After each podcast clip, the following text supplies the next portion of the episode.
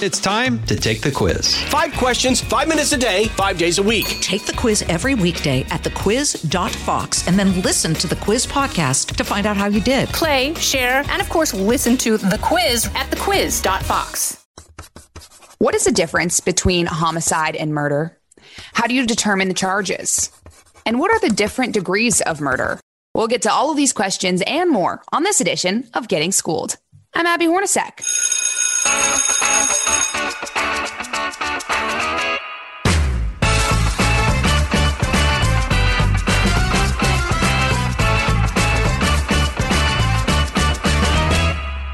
If you've tuned into the news at all over the last couple of weeks, you'll know the Kyle Rittenhouse trial has been front and center of the airwaves. Now, Rittenhouse was charged with criminal counts, including first degree reckless homicide, first degree intentional homicide, and attempted first degree intentional homicide. It's worth noting here that the homicide charges are equivalent to what other states call murder charges, which would have carried a maximum sentence of life in prison had Rittenhouse been convicted. The trial has now wrapped up, and Rittenhouse was acquitted on all accounts. So, what does all of this mean? What is the difference between murder and homicide? How do you determine those charges? And how do you defend the different degrees? Well, here to talk me through all of this and more is former federal prosecutor, former congressman, host of Sunday Night in America on Fox News Channel, and the host of the Trey Gowdy podcast, Trey Gowdy himself. I actually had the pleasure of talking to Trey about Thanksgiving. This is a much different topic, but Trey, you decided to come back. Uh, yeah, well, I like you. Uh, I have an Abigail in my own house, and you know, I spent so much time talking to other people at Fox, like uh, Chaffetz um, and others, and you were such a delightful departure from that. I said I would try it again. Well, that's too kind. And I'm glad that my parents named me Abigail. Since you also have an Abigail, it gives me the in. So yes. I'll thank them after this podcast. That's good to thank our parents. Uh, yeah, you now know my name is Harold, so I don't bring yes. that up with my parents. Um, which I guess is why they call me Trey. They didn't really like that name either, I guess. Well, we will stick with Trey instead of Harold Watson, but it That's depends perfect. how this podcast goes. I mean, maybe Harold Watson is how I thank you. oh, I will know that I have done a very poor job if that's how you end this. well, um, I appreciate you coming on, Trey. Uh, this, you know, obviously, this case has kind of captivated the nation, the Kyle Rittenhouse case. So, just if we go back and boil it down to the basics, can you just give our listeners a quick recap of what happened, what Kyle Rittenhouse was charged with, and where we are today? He was obviously acquitted. Yeah, Abby, I want you to imagine. I mean, this this is basic, but but it's also fundamental, and we we kind of have to get our arms around this. So there's imagine there's a body. Um, here are your options: natural causes, accident, suicide, uh, homicide. Within homicide, which is a, just a fancy way of saying um, the death or the undoing or the undercutting at the hands of a person. I mean, that's what mm-hmm. homicide means. It is death by a person. But then within that, you have lawful and unlawful. So an unlawful homicide is what we usually call murder. Mm. That could be premeditated. Um, but in many states, it doesn't have to be premeditated, including the one that I'm in. It can, you know, the malice required to transform a homicide into a murder can arise in an instant. So you've got natural accident, suicide, homicide. I mean, you also have undetermined, um, but we'll skip over that. And homicide, you have lawful and unlawful. When you think unlawful, you've got murder, you've got reckless homicide, you have involuntary manslaughter. I also put like felony DUI, um, driving under the influence and causing death. Uh, some people call that an accident. Um, I don't. Uh, that is an unlawful homicide. So this case boils down to whether or not the taking of a life or the use of deadly force was lawful or not. And usually we hear self defense described as a right. In Wisconsin, they define it as a privilege, and the statute sets out what you have to disprove. And, and again, let me stop right there for a second. Back in the old days, self defense was an affirmative defense. In other words, the defense had to prove it. You charge me with an unlawful homicide or murder. I have to prove that I acted in self defense. The Supreme Court said, not anymore. Defendants have the duty to prove nothing. Mm-hmm. So the prosecution has to disprove self defense. So again, going oh, back, I, I like like charts and outlines. Homicide, you got two categories: lawful and unlawful. Under unlawful, you have murder or what some people call intentional homicide. You also have reckless homicide. The difference between reckless and intentional is what's in your mind at the time. If you intend to take someone's life, that's an intentional homicide. If you act in such a willful, wanton, and reckless way as it results in someone's death, that's reckless homicide. And then you look at this privilege of self defense. And in Wisconsin, I may not have all of these down just right, but I think I got the big ones down. They want to know whether or not you created the danger. Did you take yourself or or create the circumstances that led to your having to use deadly force because the law does not want you to both create the danger, create the negative circumstances, and then claim that you acted in self defense. Did you act reasonably?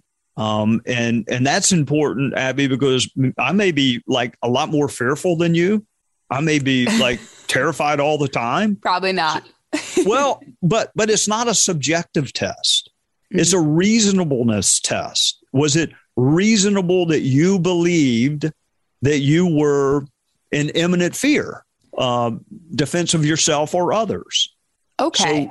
So that's I think what the jury was spending its time focused on, um, whether or not the state successfully disproved the defense or privilege of self defense. Okay. So then if we're talking about what what went down. Um, Kyle Rittenhouse did have a gun. He was 17 years old. So would that work in favor of trying to say he might have created this, or how do you argue he brought that for his self defense? Yeah, I mean, and, and, that's when it gets. And this is why people hate lawyers. Um, we don't hate you though.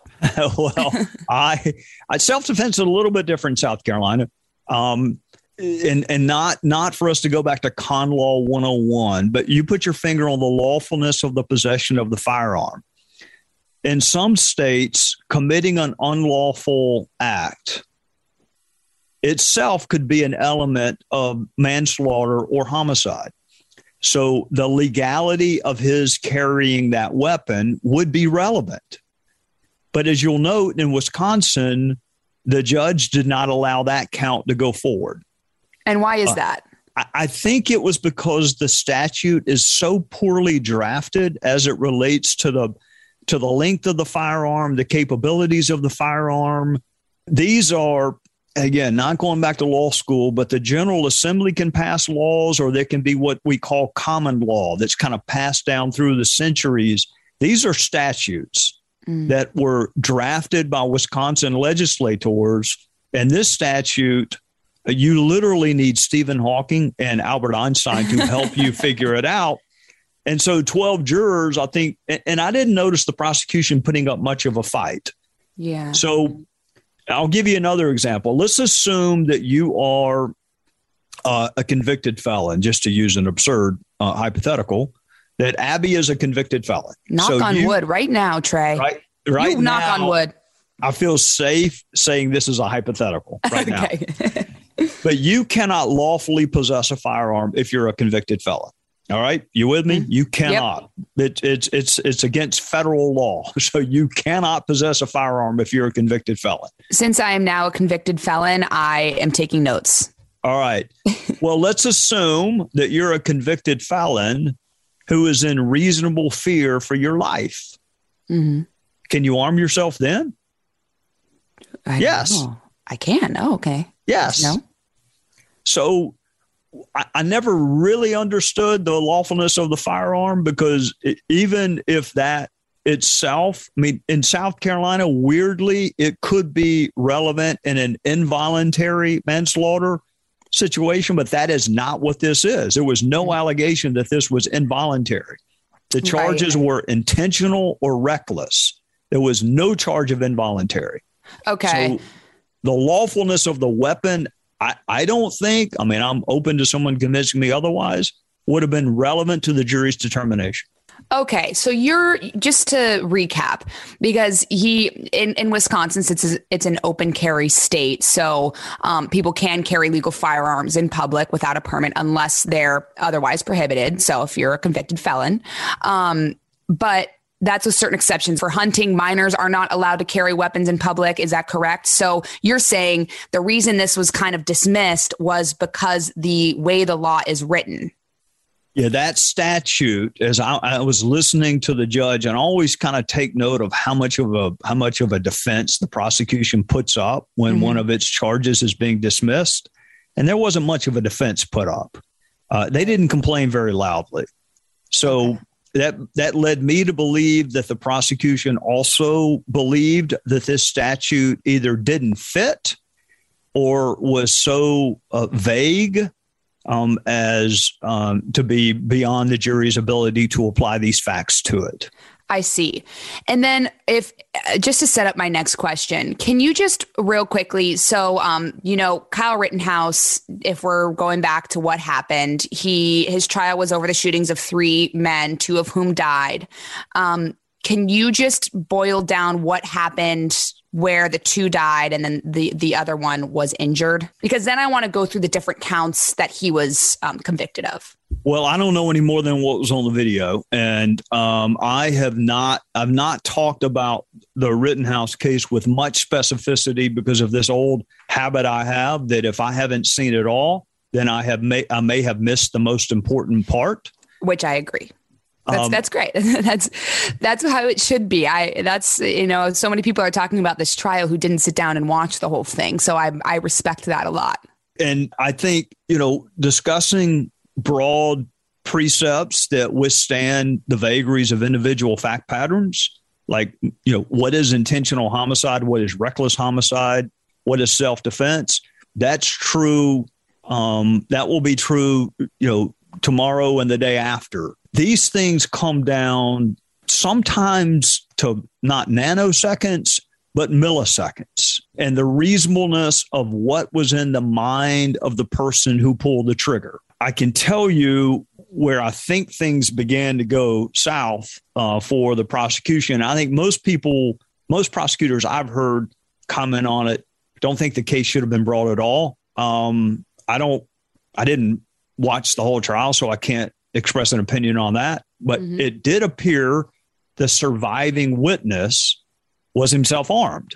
Um, and that is not something you want coming out for the first time uh, at trial. And you certainly don't want the fact that that weapon may have been pointed at the defendant you don't want to learn that for the first time in front of the jury either.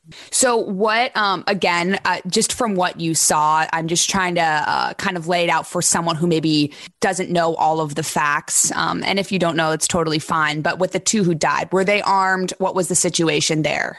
I heard no evidence that they were armed. Um, so, the uh, surviving, uh, I know the judge doesn't want the word victim to be used, but I don't know what other, what, I mean, that word doesn't have certain legal charges to me, like apparently it did the judge in Wisconsin. The surviving mm-hmm. victim, gunshot victim, um, was armed.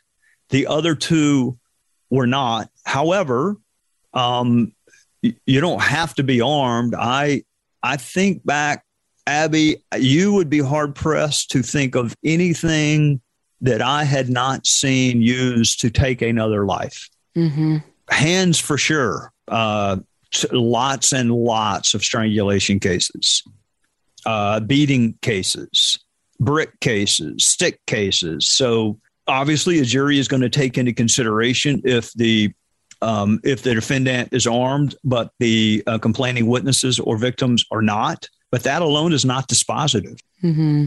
Yeah. So then um, the different degrees of murder. Can we go? By the way, I watched the trial. I'm just, I'm trying to lay it out for the listeners who maybe weren't able to get all of the details and everything. Um, but I think just in a broader sense, outside of this trial, a lot of people are curious about the day we went through what, what's the difference between homicide and murder. But can you take me through the degrees of murder? Yeah, and and for your listeners, um, what's true in Wisconsin is probably not true in their own state. It's not mm. true in the state that I'm in. Um, lots of states don't have degrees. Um, it's murder, manslaughter, involuntary manslaughter. Wisconsin does have degrees. The charge is first degree intentional homicide. So the the operative word in that phrase is intentional. They're and again, that is the mind of the shooter, the mind of the person hoping to avail herself of him or himself of self defense. Which, Abby, you can imagine it is really, really difficult to crawl inside the mind of the person who um, who uses deadly force. Mm-hmm. So all you really have, you have anything that he or she may have said. You have circumstances, but you're trying to prove um, scienter, what is inside someone's mind. But it has to be intentional homicide, which this would have been. This, I mean, the acts were intentional. Okay. Yeah. So that's that's interesting that you say that because what I was watching, um, you know, they were they're trying to say and they were pressing Kyle Rittenhouse like, well, you shot with the intention to kill, and they kept kind of hammering that, trying to hammer that point home. And he was kind of like, I was trying, I was acting in self defense, that sort of thing. So is that where we got that exchange? Yeah, it had to be intentional for him to avail himself of self defense because for him to say, no, it wasn't intentional, my finger just slipped, then all of a sudden you have undercut, or some could argue that you have undercut your defense of self defense. His mm-hmm. position was, I was I lawfully used deadly force under the elements of Wisconsin self defense statute. It was intentional and lawful. And so it, he really didn't have a choice. I also happen to think the facts, at least the ones I saw, back this up that it was it was not reckless. It was intentional. Reckless is you know a subset of intentionality. Intentional means exactly what we know that word to mean that this is what I did and this is what I intended to do. Mm-hmm. And it, let's say you're acting in self defense. Um, does it change? Because I, I, remember they could say, "Oh well, you you shot with the intent to kill," and um, you can be acting in self defense without the intent to kill. I mean, you might want to, I think, you know, you always go through these things. Like if someone was going to come attack me, I would never want to kill another human being. But maybe you, if you did have a gun, I, I, I do not. But if you shot him in the leg, for instance, and you tried to harm them so that you could get away, how does that change things? What guarantee do you have that a leg shot would uh, would repel the danger, the imminent danger that you mm. believed yourself to be in? Mm-hmm. And, and this is where the law gets uh, very, very complicated. Um, and good prosecutors can break it down for the jury. I focus more on whether or not you intended to commit the act, not the consequences. You know, Abby, you could say, look, Trey, I really, really, really do not want to kill you. I really, really, really do not. But I am tired of the music you're playing and I'm going to shoot, I'm going to shoot you in the foot.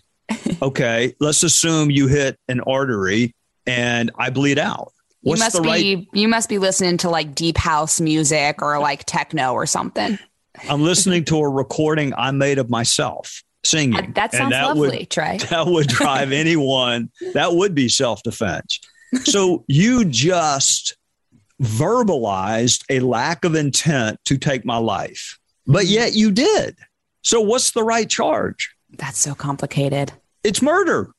Yeah. because the focus a good prosecutor would put the focus on what the result was. I mean, unless you're like a forensic pathologist and you know where all the arteries are, and well, this vein's, you know, not likely. I think that's uh, that one's not a big one, so I can shoot you in this particular part of the leg.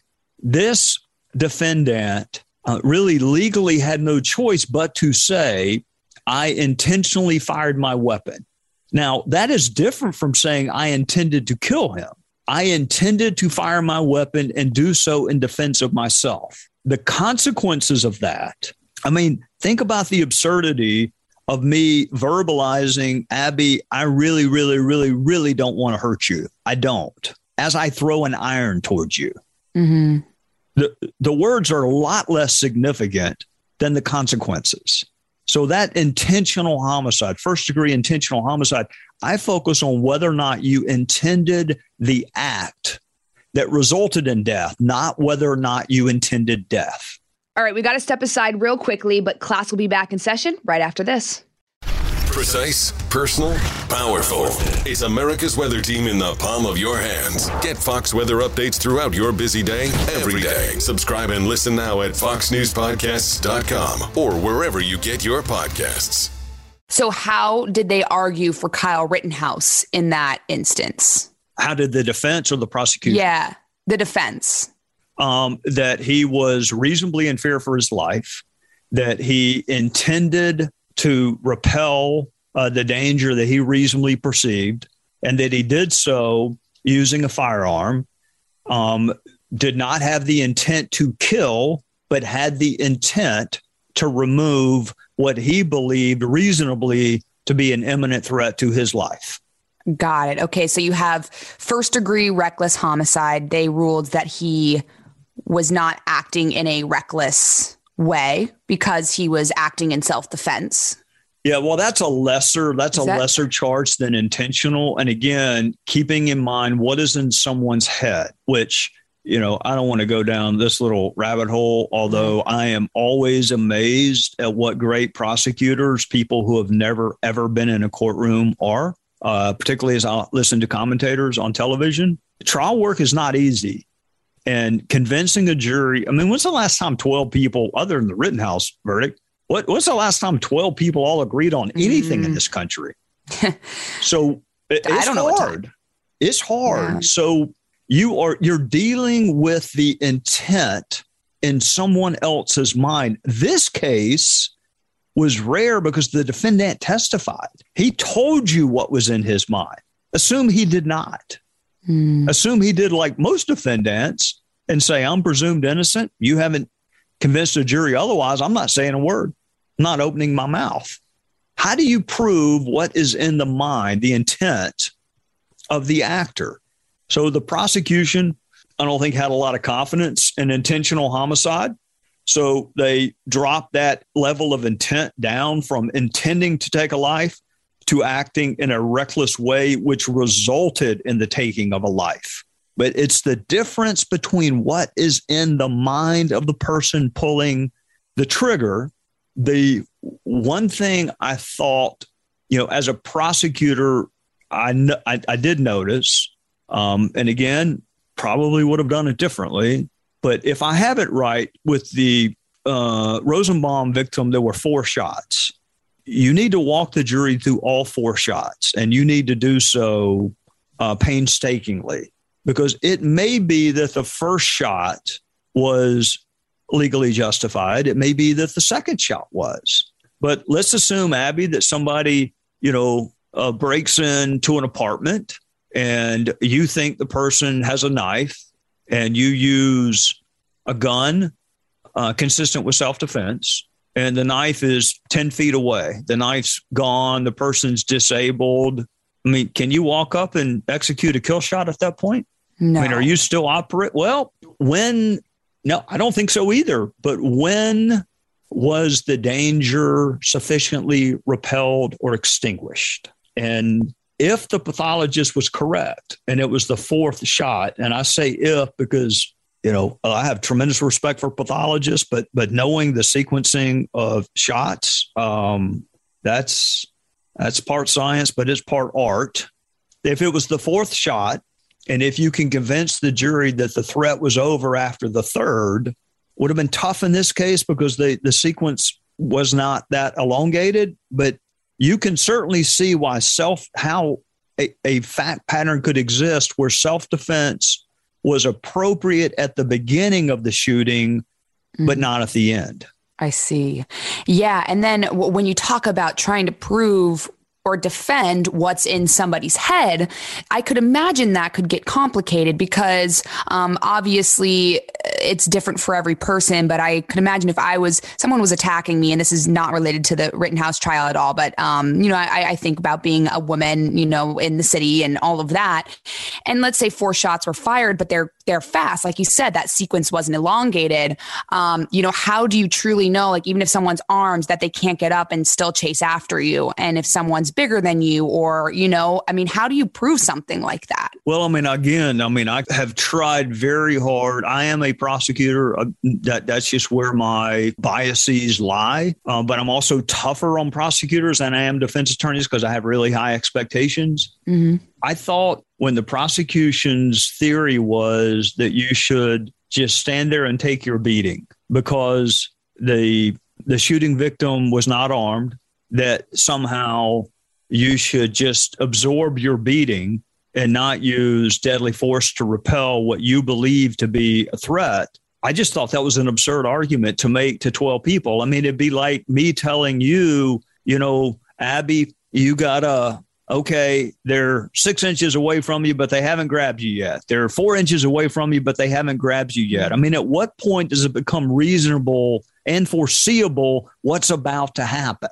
And so when the, I mean, the prosecution was essentially arguing that Rittenhouse should absorb some blows. I mean, how the heck does he know that the weapon wouldn't wind up in the uh, shooting victim's hands?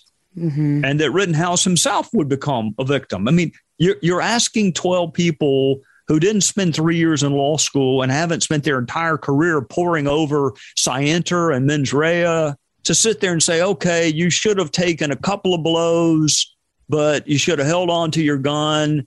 And once it appeared that that wasn't going to stop, then you should have. It's just not consistent with reality and common sense. Right. So, uh, how did each um, of the three people? How was each one different? I mean, because I, I, hear arguments for for both sides. Um, you know, he acted in self defense with one person, but he didn't in another. How was each one different of the three people that Kyle Rittenhouse did shoot? It, it, Abby, I don't know that I know enough of the fact the, the the Rosenbaum. If I have that, if I have the name of that victim right, uh, that mm-hmm. one I did listen to more of that trial. And I think it was four shots. I think he was unarmed. But if you look at the video, it almost it looked to me as if Rittenhouse was retreating, and we haven't even gotten into whether or not you have a duty to retreat, which is another you know subset of the self-defense analysis. It looked to me like he was trying to remove himself from the situation and was being pursued, but I did not see the other two on tape. I see. Yeah, I mean, again, and I respect that. Uh, get, if just we're circling back to a lot of people are talking about this trial, and and it is important to watch the entire thing, um, you know, before going through it. But just the law in general. I mean, I give so much respect to lawyers because even the difference between homicide and murder, and then you have first degree murder, second degree murder, felony murder. There are so many things to keep track of. Um, so, if Trey, if you were going to boil it down for everyone, um, what's the biggest thing that you should know when it comes to these charges? It doesn't have to be related to Kyle Rittenhouse, but just in general, what should people know about this? Well, I mean, let's take out all the names and let's just go with kind of a Colfax pattern. Yes. You have two bodies. The evidence is both of them were unarmed. You have a third person injured uh, that was armed. You're law enforcement. You're the prosecutor. I mean, do you make the decision on your own that this was the lawful exercise of self defense and therefore charge no one? Um, or do you let this uh, most magnificent justice system in the world work? And I think the other thing I, I, would encourage people to keep in mind is the verdict form does not say guilty or innocent. The verdict form says guilty or not guilty. This is not a joint pursuit of the truth. That is mm-hmm. not what trials are. Trials are whether or not the government has met its burden of proof. The government brings the charges, the government has to prove the charges beyond a reasonable doubt. So again, I'm not talking about Rittenhouse, fill in the blank. Any any crime alleged in your community. It could be that the 12 members of the jury thought, you know, I'm pretty sure he or she did it, but I'm not sure beyond a reasonable doubt. That's called not guilty. That's not called innocent. That's called not guilty. The government did not meet its burden. It's a high burden. It has to be unanimous. So this mixture of politics and our justice system only brings down the justice system. Politics is about as low as it can get, period. Mm-hmm. And the notion that we want to superimpose our political biases onto a criminal trial. You know, I will put our justice system up against our modern day political system any day of the week. Yeah, I, am I'm, I'm so glad that you said that because just in, in talking about anything, people love to have an opinion, but it, it is true. I mean, when you are convicting someone of murder, um, or you know, accusing them of doing something, it's important to take you know an impartial stance and really look at the law and um, kind of operate in that way. But when it comes to politics, there's a lot of emotion involved, and um, that's why we are the country that we are. I mean, we try to do things that are fair and just. And, um, you know, people might disagree with what's fair and just and how it's proven. But at the end of the day, there does have to be a system, and that's our law system. Juries almost always get it right. And this is coming from someone who had them kind of express their opinion on mm-hmm. his case over a hundred times. I had over a hundred jury trials in both federal and state court, um, and uh, more homicide cases than I can count and juries almost always get it right. And when I say get it right, it is not their job to quote, figure out what happened. It is their job to decide whether or not the state met its burden. And for everyone, no matter what station they're on, to superimpose their own political beliefs or their own worldview onto something that should be as clinical as whether or not the elements of this offense have been proven beyond a reasonable doubt. And that, Abby, means about 95% certainty. So you can be 70% sure that something happened, and it's not enough in a courtroom. So the fact that in this 50 50 divided country we live in, 12 people agreed mm-hmm. that the government did not meet its burden of proof you raised another point. I, I teach a class. I actually teach a class with a federal prosecutor at Wofford College, which is a small liberal arts school. And I walked in last Tuesday night, and I did it on purpose just because I am a malevolent person. I walked in and I said, "All right, how many y'all been watching the Ahmaud Arbery trial?" Yo, some hands went up. How many y'all been watching the Kyle Rittenhouse trial? Almost all the hands went up. I said, "How many of you have an opinion?" Those hands still went up. How many of you think he's guilty, not guilty? And then I said, How many of you have watched every second of the trial? And all the hands went down. Mm. How in the world? I mean, the one thing the judge tells the jury is that you cannot even begin, not even begin to deliberate on guilty or not guilty until the last witness has spoken and the last piece of evidence has been introduced. Can't even start and these are 12 people who have watched everything and they've done it in person where you can judge the demeanor and the credibility and the believability. They're not doing it in snippets and they're not doing it reading some article in the New York Times. They're watching it. So if you're not willing to do that, if you're not willing to watch every single moment of the trial, then you don't know what you don't know. And I am uh, shocked that anyone with any degree of conviction can say what they think should happen if they haven't watched it. It's recess time, but we'll be back soon. So the lesson for these students was I mean, uh, what are you basing your opinion on? Right. And, and, they're doing it based on the one thing that we don't allow in the courtroom, which is anything other than the evidence. How do you ensure that the the jurors don't come in with any I mean I guess you can't ensure that, but everyone has a political view, but how do you remove that of just, you know, regular folks that didn't go to law school? How do you it's take what, that out of it? It's what I love about the jury system. If you like small government, and, and remember, conservatives used to like small government, it doesn't get any smaller than 12 of your fellow citizens. Mm-hmm. And so the challenge, whether it's OJ Simpson or whether it is, you know, uh, Laci Peterson, the challenge is not finding people that have never heard about the case that have been living under a rock. The challenge is whether or not you can separate what you've heard from what will or will not be proven to you. And that requires discipline. To be able, I mean, I was always amazed when juries would walk out and say, We thought he did it, but it wasn't proven. That that is a level of discernment mm. that thriving, vibrant republics have. The difference between what I thought, what I felt, even what I believed, and what was proven to me, which is why when I see not guilty verdicts, the first place I look is whether or not the prosecution presented the case in the fairest and most effective way that could be presented. And if the answer is yes, then the jury did exactly what it's supposed to do. Mm. And if the answer is no, then you should take that up with the prosecutor. What speaking of jury, when when Kyle Rittenhouse had to pull the names out of, you know, the hat essentially, what uh, what was that all about? I've never seen that before in my life.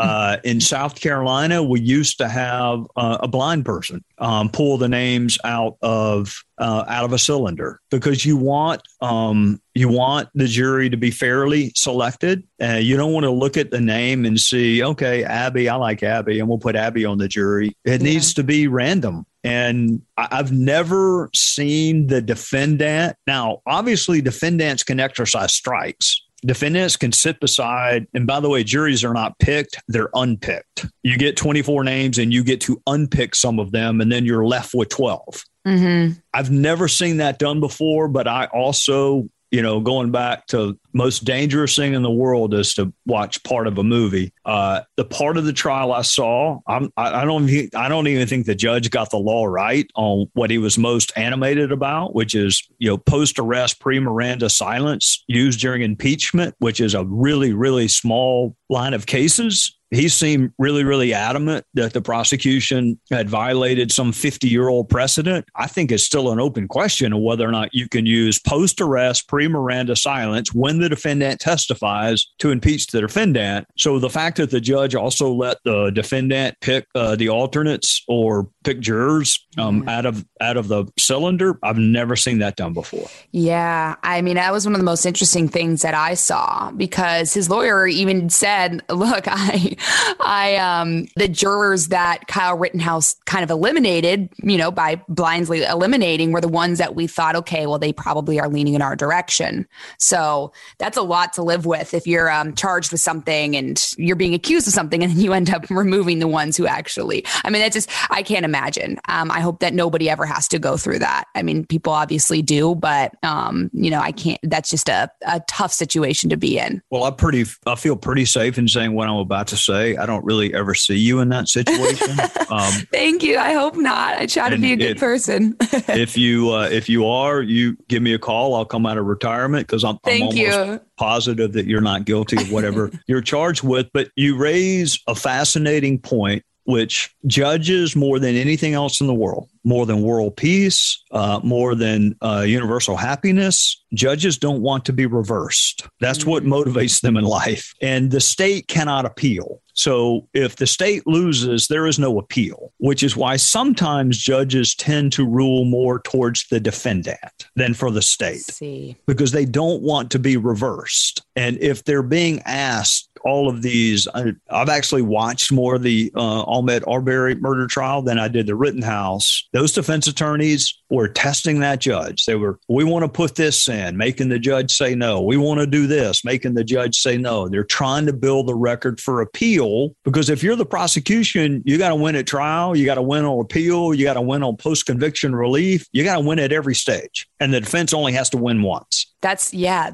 I think people who I don't want to overgeneralize, but it's it's difficult to understand the law system if you didn't go to law school because there are so many intricacies like that that you you wouldn't really realize. And we could do a whole podcast on just how all of that works with an appeal and all of that. Um, I wish we had more time. Well, it but maybe that's a podcast sleep. in the future. It would put you to sleep. So whenever your Ambien prescription runs out and you want me to discuss the appellate process with you, you let me know. Um, great. Well, I mean, you have that that nice Southern twang, so I feel like it probably pulls people in. So you have at least that going for you when you talk about this.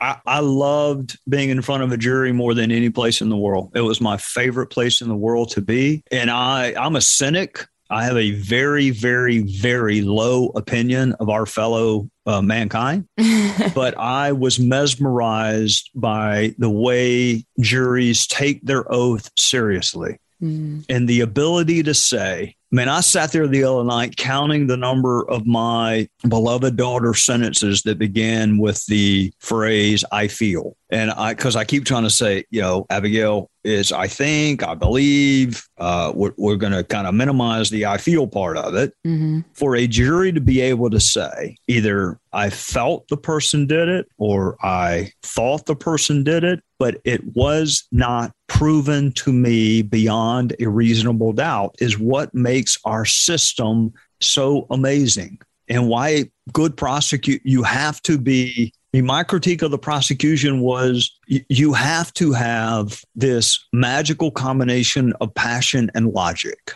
You have to have logic. You have to logically explain this. But it's okay to to engage in some passionate reasoning. You don't have to read it off of a flip note and start checking things, literally checking things as you make your point. That is not persuasive. Juries usually get it right. And, you know, I'm sitting here looking at the verdict form right now, and there's not a verdict form, I don't think, in the country that says guilty or innocent. It says guilty or not guilty. And not guilty means the state had the burden and did not meet it. And since you're presumed innocent, you remain innocent. That's mm-hmm. what that means. Yeah, and, and uh, I think you bring up a valid point, especially in the world that we live in with social media, and people know that um, these high-profile cases are going to um, create some sort of resistance, right? I mean, people kind of come out and they protest the verdict, and that's always happened. But in in a world where our lives and our trials are so visible, um, these jurors have a lot on their shoulders, and for them to be able to put their emotion and their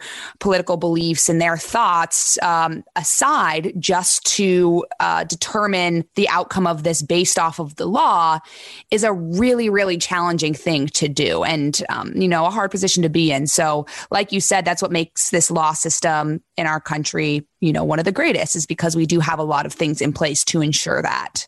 But, um, you know, Trey, you have been awesome. And as we wrap this up, what do you think is the biggest takeaway that our listeners should know? That our justice system, while imperfect, is uh, light years better than our current political system. And um, it is a system um, where you have to reach the right result and do it the right way. Um, it is not simply about winning, um, it is about doing things the right way. And it starts with a presumption of innocence and it ends with a jury unanimity. And there are uh, evidence rules and there are procedure rules. And just contrast that with politics, where, you know, Abby, if we can get away with it, we should say it.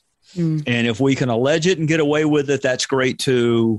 And there's really no one left in our country, I don't think, that hasn't already made up his or her mind as it relates to most political issues. And in the justice system, we're asking people to leave that at the at the front door of the courthouse and come with an open mind and be motiv- moved and motivated only by the evidence. So the takeaway is we should actually watch more trials and watch less people talking about the trials because it I is the that. trials that are magical. Exactly. And um, where jurors go in and, and they have to set their opinions aside, but the people who are talking about the trial who weren't in that courtroom, if they didn't watch the whole thing, they um, are presenting their opinion on it based off of some maybe views they had before the trial. So I think that's a really valid point that you make. And I'm going to take the advice that you gave your Abigail and I'm going to say, instead of I feel, I'm going to say, I believe that this was a great conversation.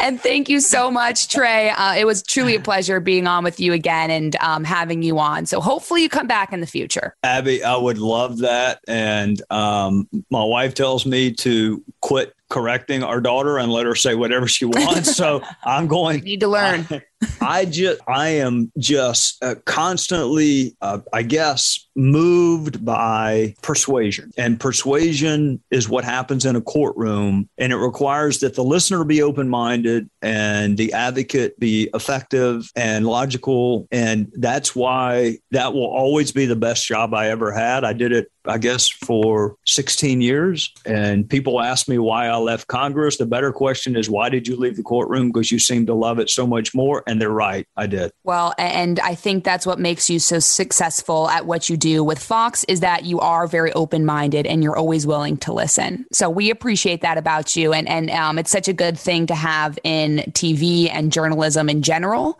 And um, again, I'm very grateful that you were able to share your thoughts with me on this podcast. I hope you have a wonderful holiday season. And if you have any questions about college football, that's actually the thing I'm most knowledgeable about. So I okay. hope you have me back on. Uh, well, we won't talk about your brother in law who went to Clemson um, since you went to South Carolina. And we won't talk about how UCLA gave USC a beating last weekend. I watched that. Um, I'm sorry for you. Um, my beloved South Carolina Gamecocks became bowl eligible. Which oh, don't don't say it. it. Is a miracle.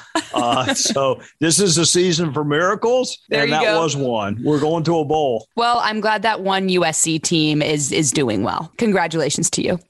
you take care. Trey, I'll talk to you, you soon. Thanks so much. Have a great Thanksgiving. Yes, ma'am. You too. Thank you. Bye-bye. Bye.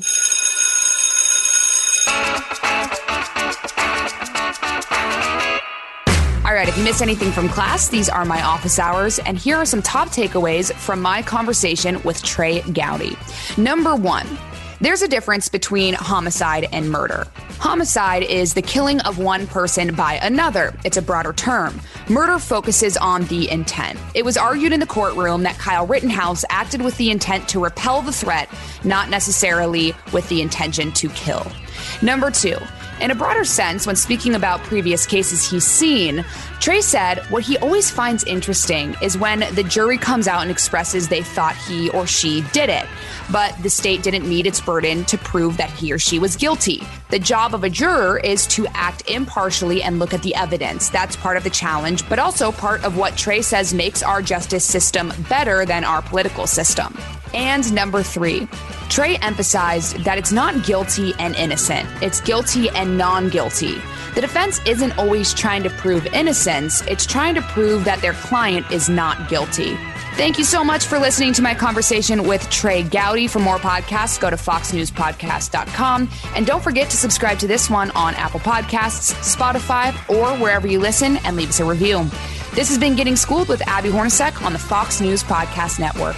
Class dismissed. The power of over 100 meteorologists and the worldwide resources of Fox in your hands with the Fox Weather Podcast. Precise, personal, powerful. Subscribe and listen now at foxnewspodcasts.com or wherever you get your podcasts.